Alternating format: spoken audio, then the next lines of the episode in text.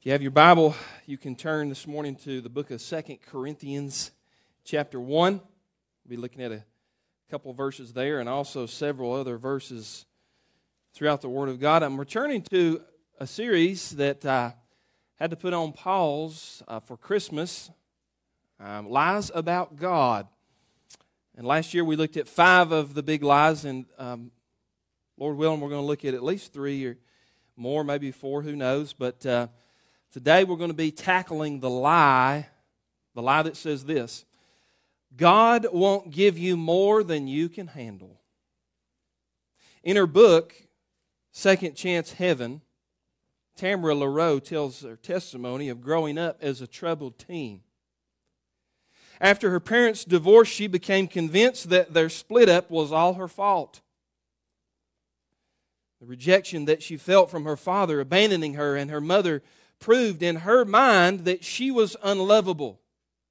And so she developed an inferiority complex and battled with deep depression even as a teenager.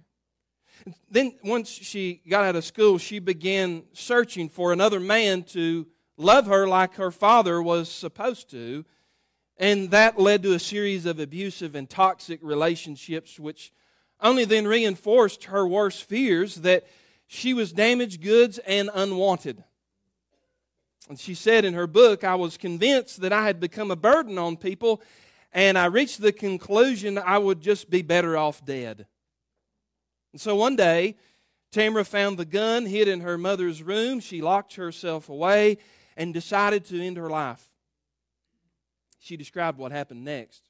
She wrote, I began screaming out to God, God, forgive me.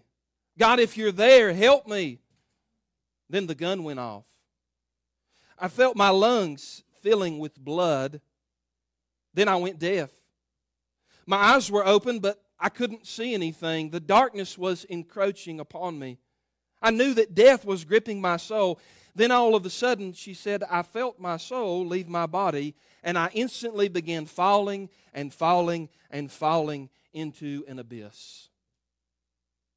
Now, we're going to find out what happened to Miss Tamara later on in the message, but I think that her testimony today offers us a contrast of a very popular saying that we hear from well meaning preachers and Christians. And that is this we've all heard it God won't give you more than you can handle. How many of you in here, just by way of survey, have heard that before?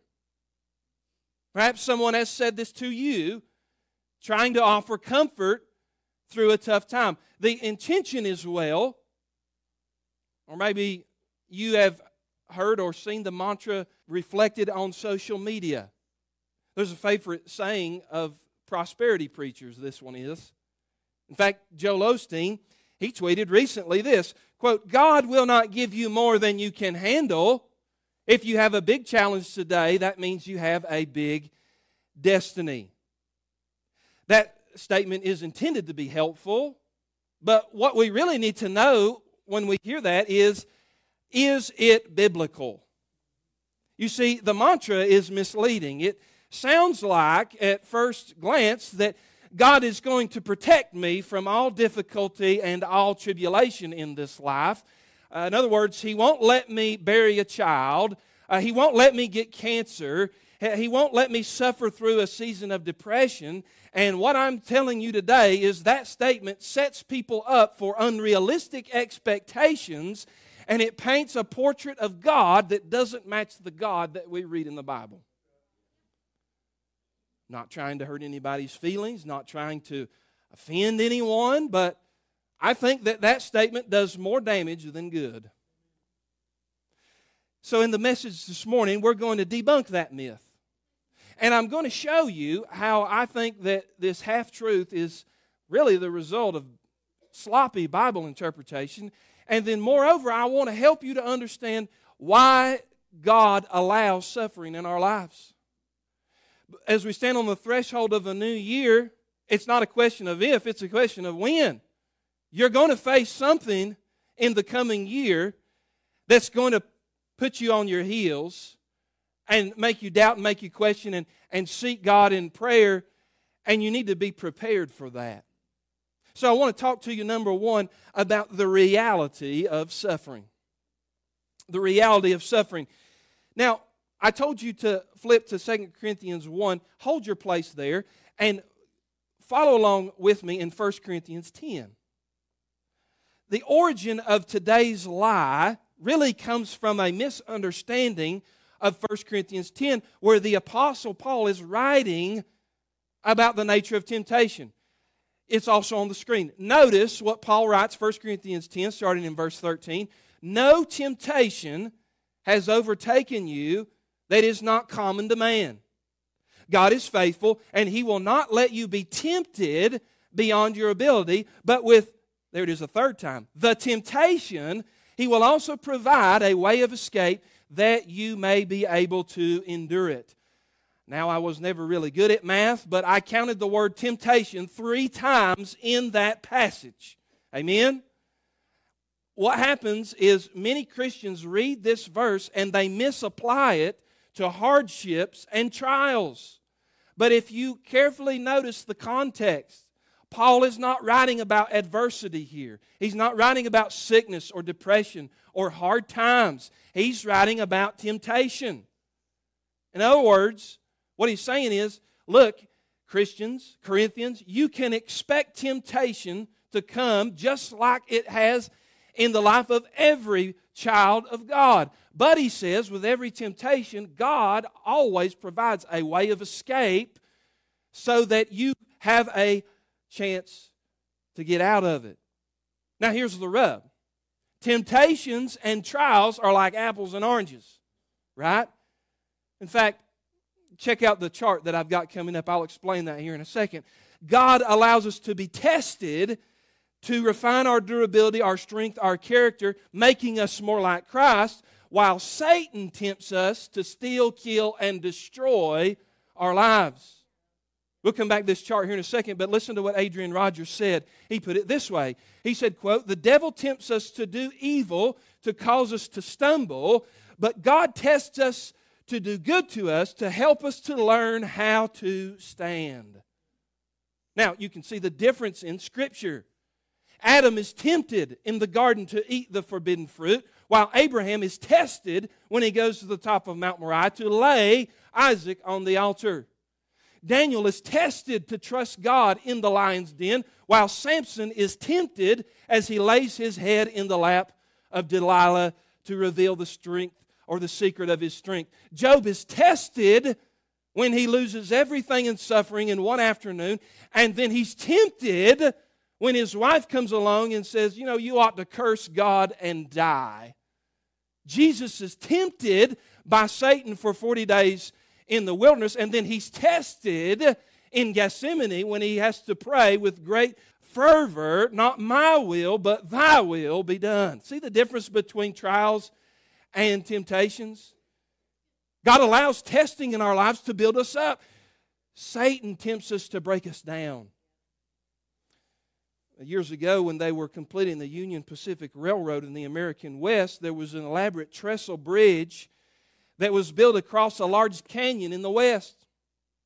The engineer wanted to test the bridge, and so he loaded a train with extra cars. It was actually double its regular payload, and then the train was driven across the middle of the bridge and parked where it stayed for an entire week. One worker asked the engineer, he said, Sir, are you trying to break the bridge? And the engineer said, No, I'm trying to prove that the bridge won't break. See the difference between trials and temptations? Both tests and temptations will come, but when they do, we need to consider the source.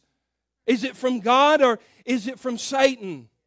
Temptations are from Satan to lead us away from God. Trials are allowed by God to lead us to God. Now, a second problem with this lie is that it doesn't match the experience of many of God's choice servants. Let me give you an example. Consider what Paul wrote in the introduction of his second letter to the Corinthians, chapter 1, verse 8 and 9. Listen to what Paul wrote here. We do not want you to be unaware, brothers, of the affliction we experienced in Asia. For we were so utterly burdened beyond our strength that we despaired of life itself. You ever been there before? Verse 9 Indeed, we felt that we had received the sentence of death. But that was to make us rely not on ourselves, but on God who raises the dead. We could also look at other examples. Moses in Numbers chapter 11 and verse 15, he cried out to the Lord, I am not able to carry all these people alone. I am burdened. It is too heavy for me. God, if you will treat me like this, then kill me at once. He wasn't the only one. Elijah.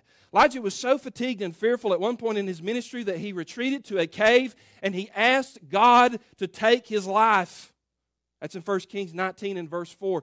Job, in the crucible of suffering, he wondered, God, why did you even allow me to be born? That's in Job chapter 3 and verse 11.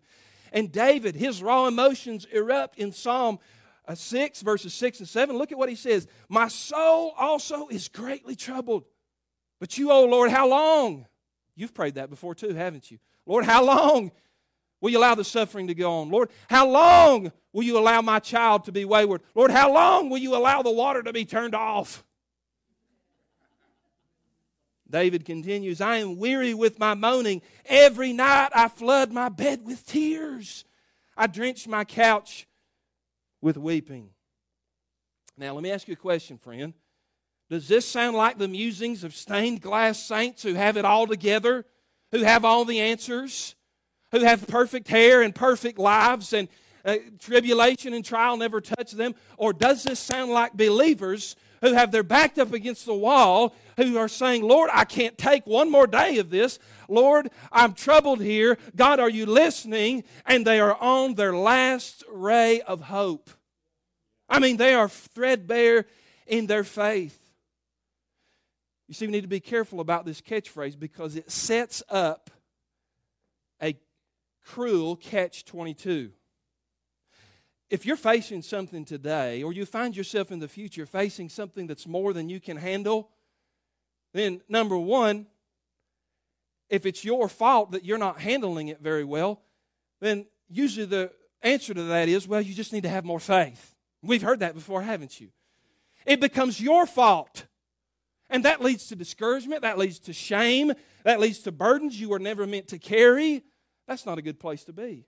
Or the other option is if you're facing more than you can handle and you've accepted that lie, then your view of God is seriously lacking substance.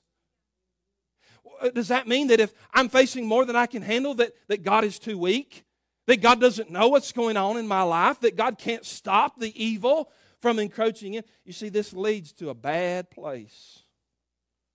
And it doesn't even fit with the picture of Scripture.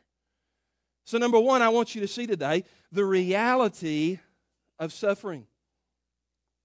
Here's the truth God will allow you to face more than you can handle. Listen, why? Because that's the only way we can learn to depend on Him. It's the only way that we might be humbled. It's the only way our faith is deepened and how we are transformed.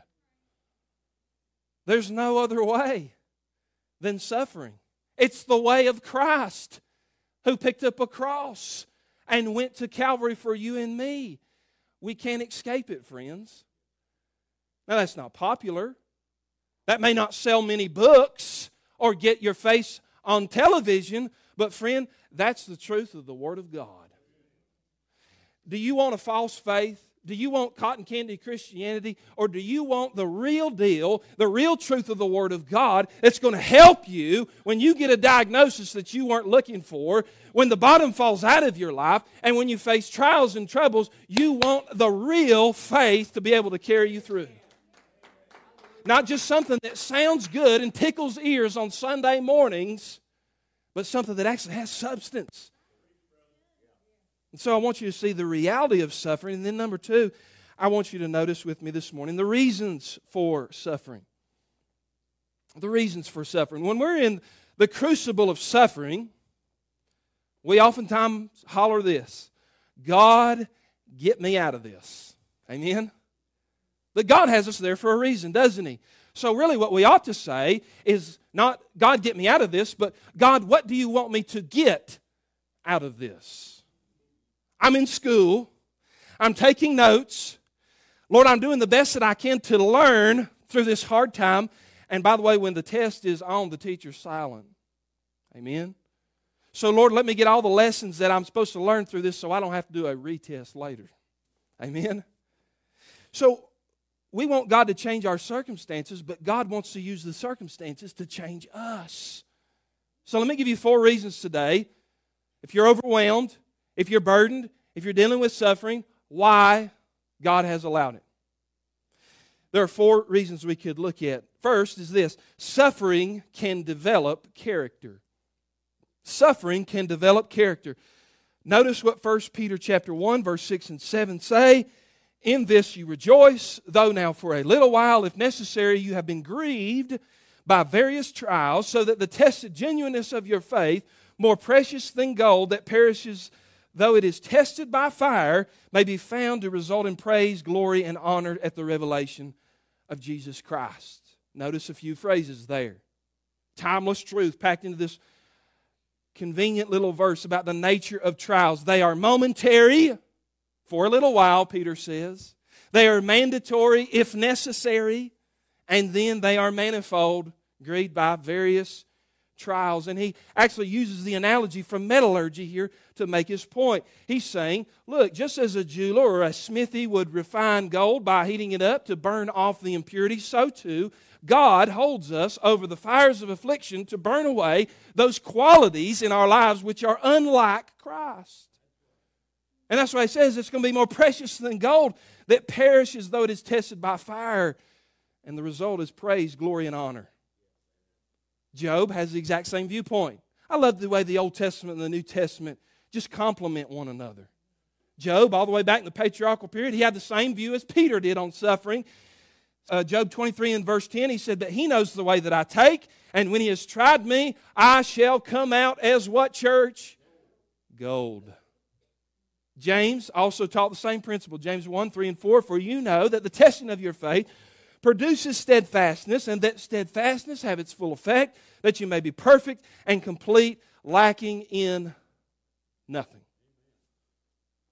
Amy Carmichael, she was an Irish missionary who went to India. She died in the year 1951, but she told the story in one of her memoirs about how that when she was in India, she went to a goldsmith to watch him work. And at first, the smithy took some old uh, gold jewelry, some other nuggets, and she, he put them into a ceramic pot, and then he held that ceramic pot over a forge. And then he began to increase the temperature with the bellows, and he, he got that fire red hot. And, and as the temperature rose, the gold inside that crucible began to melt. And then the man pointed out to Amy Carmichael there that as she looked into that, there was scum, what they call scum, on top of that molten gold. And he informed her that as the temperature rose, that, that, that dross, if you will, would burn off. It just couldn't stand under that kind of heat. And what you would be left with at the end of the heating process would be pure gold. Amy Carmichael asked him, How do you know when the gold is pure? The man replied, When I can see my reflection in the molten gold. Here's what Amy Carmichael said about that. She said, Christ will turn up the heat in the crucible of life's trials to purify our souls so that when He looks at you, he sees a reflection of himself. I may not like what I'm going through. It may not be the path that I would have picked for my life. I can't say it's my best life now, but at the end of the process, if I'm going to look less like myself and more like Jesus, then go ahead, Lord. I'm all yours. So suffering can develop character. Then I want you to see this suffering can deepen our dependency. Paul was a go getter. Amen. He would never be slowed down by anything. He had a zeal to serve the Lord, except there was one thing that was a bump in the road in his life. He called it a thorn in the flesh. We read about it in 2 Corinthians 12. But think about all that God allowed this man to be buffeted with beatings, snake bites, shipwreck, debilitating illness, I mean, some of us would have given up. But Paul called this thing his thorn in the flesh. Truthfully, we'll never know what it is. I've read so many commentaries. Some people say it was blindness, some say it was malaria, some say it was something else. Paul never identified it. But he was certain in his passage in 2 Corinthians 12 that God allowed it into his life to kick the slats from out under Paul so that he would be more dependent on God. Here's what he wrote. Verse 7, 2 Corinthians 12. So to keep me from becoming conceited because of the surpassing greatness of the revelations, a thorn was given to me in the flesh, a messenger of Satan to harass me, to keep me from becoming conceited. Now, this is the Apostle Paul, second only to Jesus as the top Christians of all time, right? And yet he said, I have a tendency to get puffed up. That preaches to me. Verse 8 Three times I pleaded with the Lord about this, that it should leave me. But he said to me, My grace is sufficient for you, for my power is made perfect in weakness. Three times God, uh, Paul asked God, Take this away from me. And three times the answer was no. Can you serve God if God's answer to you is no? Well, here's what Paul wrote Therefore, I boast all the more gladly of my weaknesses, so that the power of Christ may rest upon me. For the sake of Christ, then I'm content with weakness, insults, hardships, persecution, and calamities. For when I am weak, then I am strong. Paul said, Look, I learned to be content in it. I learned to accept it. I learned to view it as a gift from God in my life to keep me from reverting back to the old man I used to be. You see, listen to me. Without suffering, we forget our neediness and reliance upon God. Without suffering, we would never admit our weakness. We, some of us would have never turned to God unless He allowed everything in our lives to crumble at our feet. In other words, listen, and I've said this before when things are going well, when you got good health, when your kids are in line, there's plenty of money in the bank, there's no storm clouds in sight, it's easy to serve God. Anybody can serve, right? But comfort, luxury, and ease are not good for our spiritual lives. They just aren't. They lead us to complacency. They lead us to sloth. They lead us to laziness. In his book, Where is God When It Hurts? Philip Yancey tells a story about a man named Christian Reger. He suffered for four years in Dachau. That was a Nazi concentration camp in World War II. Reger was part of the true church, the true remnant in Germany. And when Hitler began to speak out against the Jews and he began to persecute the Jews, he spoke out against it. And as a result of his dissent, Christian Reger was rounded up with others like Martin Niemöller and Dietrich Bonhoeffer. He was sentenced to a slow death in the camp of Dachau. Well, one day, Christian Reger said that he received a letter from his wife. He, somehow that letter had been smuggled into the camp. And at the bottom of that letter, his, his wife had written a Bible verse Acts 4 26 through 29. And here's what it said Lord, grant to your servants to continue to speak your word with boldness. Well, the next day, Mr. Reger was rounded up by the guards. He was brought into an interrogation room. The SS officers were, were, were going to torture the man unless he give up the names of other Christians that he knew. But that scripture gave him courage in that moment. And just as he was about to step into that terrible interrogation, he said that a man he'd never seen before, one of the Germans, one of the men in the camp, walked up to him, handed him a matchbox, and said, Put this in your pocket. He goes into the interrogation room, and to his surprise, they ask him just a few questions and they let him go. He gets back to his barracks.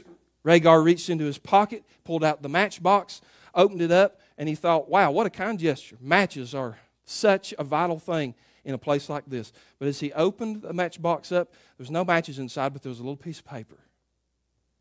He opened up the piece of paper, unfolded it, and printed there were the words of Acts chapter 4, verses 26 through 29.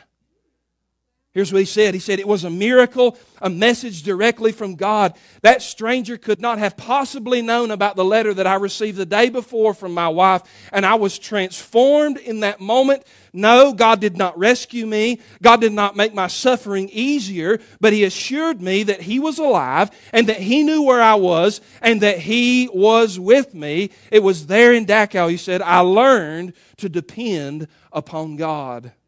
I'm not saying it's easy. I'm not saying it's comfortable. I'm not saying we uh, desire to go through it. But, friend, there are some precious things that you can learn about God only in the crucible and the trial and the fire. You can't learn it any other way. And when you learn that He's there with you and that He's guiding you through it and that uh, through your weakness, He'll help you in His strength, oh friend, you get something that's more precious than gold when you come out on the other side. Nobody can take it away from it. An atheist won't be able to talk you out of it or deny it. It's called a testimony of the goodness and the grace and the mercy of God to keep His people through the hard times. Oh, you can't explain it to somebody who doesn't know the Lord, but He's there. It causes us to be more dependent upon Him, less of me and more of Him, right? What else does suffering do? Suffering can design divine appointments. Again, Paul, Philippians 1. Toward the end of his life, remember, Paul is arrested. He's transported to Rome as a prisoner. He's under the constant watch of something called the Praetorian Guard. These were like the secret service of the Roman emperor. These are battle hardened veterans. They were assigned to watch Paul 24 7, and yet God even used that in Paul's life to further the gospel. Listen to what he said in Philippians 1, verse 12. I want you to know, brothers, that what has happened to me has really served to advance the gospel so that it has become known throughout the whole imperial guard, and all the rest of my imprisonment is for Christ. And most of the brothers, having become confident in the Lord by my imprisonment, are much more bold to speak the word without fear. Now, notice what Paul is saying here. You talk about a captive audience, right? Paul saw his chains and his imprisonment as an opportunity to witness and to spread the gospel because these Praetorian Guard just happened to be fastened 24 7 to the most dynamic preacher of the first century, the, the greatest apostle, the greatest church planter and missionary that God ever put on the earth. They happened to be chained to this man. And I can tell you, before they ended their shift, he preached to them the good gospel of the Lord Jesus Christ Probably a three point sermon, Brother Clifford, with some sub points in there. And they got saved as they heard Paul preach. And then they went back to the, the guardhouse and said, This guy is crazy, but let me tell you what he told me about. And one by one, they all got won to the Lord right under the nose of the Roman emperor. I'm telling you, only God can do such a thing. I think Paul laughed at the opportunity because he realized that no, I can't go out to the churches I planted, but you know what? God is sending a mission field to me every single four hours when I get a new guard strapped to me. I'm going to preach the gospel to them. Amen? So it was suffering, but it, it was a divine appointment that God used. A few winters ago, I had an early morning appointment out in town. And as I was driving to where I was going, I was going through West Asheville. There was like a freak snowstorm that morning. I don't even think the weather was forecasting it. I mean, it just came out of nowhere. And I'm going through West Asheville along my merry way, and I come around a turn, and my little blue car just starts to skid. And I end up running, boink, smack dab into a high curb, blow my tire. It's so slick I can't get up the hill anyway. There are people who are slipping and sliding coming down the hill. I watched a lady run into a telephone pole. I mean, the thing almost broke and fell on top of her car. It was like, I don't know, apocalyptic movie stuff. It was like a freak storm that came out of nowhere. So I had to call a wrecker to come and get me. So as this guy's putting my car on and we get in the cab and he's driving me home, He asked me, Carmel, you know what he asked me? So, what do you do for a living? Hey! You talk about an open door wide enough to drag a, a, a record truck through. In the cab of that truck, we were driving real slow on the way home, and I got to witness to this old boy, and boy, he was rough around the edges. And he asked me questions, and I answered him, and I got to plant some seeds in his heart along the way. And you know what? I wouldn't have picked that for myself, but God had a divine appointment for me. And if he had to run my car off the side of the road just so I could plant a seed in the heart of that old boy, then so be it. And you know what else? Suffering adds some credibility to the gospel message, doesn't it? When you suffer and people see the light of Christ shining in your life, they understand hey, there's more to their faith than just Sunday morning soliloquies. There's more to their faith than just pie in the sky by and by. There's more to their faith than just a creed. You see, when you show Christ in suffering, it preaches loudly to a skeptical world that my God is real. And that Christianity addresses the deepest, darkest parts of life in a way that no other faith can. Why? Because we have a suffering Savior who sympathizes with us and took up a cross and understands our pain and our tears and our problems and wasn't scared of all that, but came and took that upon Himself. Amen. Suffering can design divine appointments, and then I'm finishing here. Suffering can create a desire for heaven. Lastly, suffering can create a desire for heaven. One thing that suffering does, friend, listen, it reminds us that this world is not our home. When our bodies get sick and they break down and we go through hard times, you know what it does? It makes the pull of heaven a little bit stronger, a little bit stronger, a little bit stronger.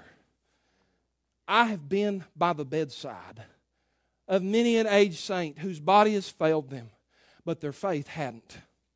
Their memory may have been wiped clean by dementia or something else, but they still remembered the name of Jesus. They still knew the songs of the faith. And yet, everything had been taken from them. Their bodies, their health had been racked with pain. And yet, God was still there by the bedside to lead them over Jordan, to give them grace for the moment. And, friend, oh, it creates a desire for heaven like none other. Some of you know exactly what I'm talking about. You've buried a loved one, you've been by the bedside, you've had to say goodbye, and you understand heaven is a little bit sweeter now, and I'm ready to go, Lord Jesus, whether by cloud or whether by clod. You just come and get me and take me when it's my time. You see, the human tendency, the natural man wants to hang on to every little bit of life, every little scrap, every little dollar. We want to hang on to it to the very end. But the child of God who has the peace of God is able to open up their hand and open up their spirit and say, Lord, into thy hands I commit my spirit. I'm ready for heaven. I'm ready for glory. I'm ready to lay down this old tent and take up a body not made with hands that's going to last throughout eternity. Somebody help me in the house of God today. Oh, there's joy in the Lord. And when there's the hope of heaven, you see, the, the problems that we face along the way enable us to appreciate the inheritance that's to come. Peter says it's reserved in the heavens, it's undefiled. The moth and the rust can't get to it, the world can't touch it. It's waiting on you and me. You see, we got it backwards. This is the land of the dying. Across the way is the land of the living. And suffering reminds us that God is going to turn our groans into glory. He'll turn our hurts into hallelujahs. He'll turn our trials into triumphs. And somebody said it like this I don't know who it was, but I love it. They said the difference between the Christian and the unsaved is that when it comes to suffering, a Christian has temporary sorrow and eternal hope, while the lost have temporary hope and eternal sorrow. You see, suffering is like a bucket of icy cold water that gets splashed on you. And it's there to remind us hey, don't get too comfortable down here. This is not your home. This is not the best that it gets. There's more beyond. Hold on a little bit longer. Keep persevering. Keep going through it. Keep believing God. Keep reading your Bible. Keep praying. Keep worshiping. There's more on the other side. Oh, the tears, that's for the night. But the joy, that comes in the morning. And friend, the depth of earthly suffering is only going to raise the height for eternal glory. Let me ask you a question. Who are the people who are going to praise the loudest in heaven? Who are the people who are going to do backflips and cartwheels down the streets of gold? Who are the people who are going to have more to sing about, more to praise about in glory? I'll tell you who it would be the people who were blind, the people who were lame, the people who had cancer, the people who had multiple sclerosis and couldn't get out of a wheelchair or couldn't get out of bed. You see, the depth of their suffering here on earth is setting them up for a greater inheritance on the other side because they understand what God had saved them from. And the depths of that redemption is setting them up for greater joy, greater praise, greater fulfillment in glory. And so, friends, sometimes we look at it backwards. We look at them and we feel sorry, and rightfully there should be some compassion. But really, what if it's a gift? A gift that in the span of eternity is going to set them up for something that we cannot even imagine. At age 17, Joni Eareckson Tada was paralyzed in a diving accident. She has spent the last 50 years of her life as a quadriplegic. But over the years, God has allowed her to see suffering as a gift. Here's what she wrote she said, When God sent a broken neck my way, He blew out the lamps in my life and lit up the here and now and made it so captivating. The dark despair of total and permanent paralysis that followed wasn't much fun, but it sure made heaven come alive. And one day, when our bridegroom comes back, God, she said, is going to throw open the heaven shutters and you'll find the once paralyzed girl running and skipping and cartwheeling on the streets of gold in a perfect body. She said, There's not a doubt in my mind that suffering made me fantastically more excited and ready for heaven than if I were on my feet.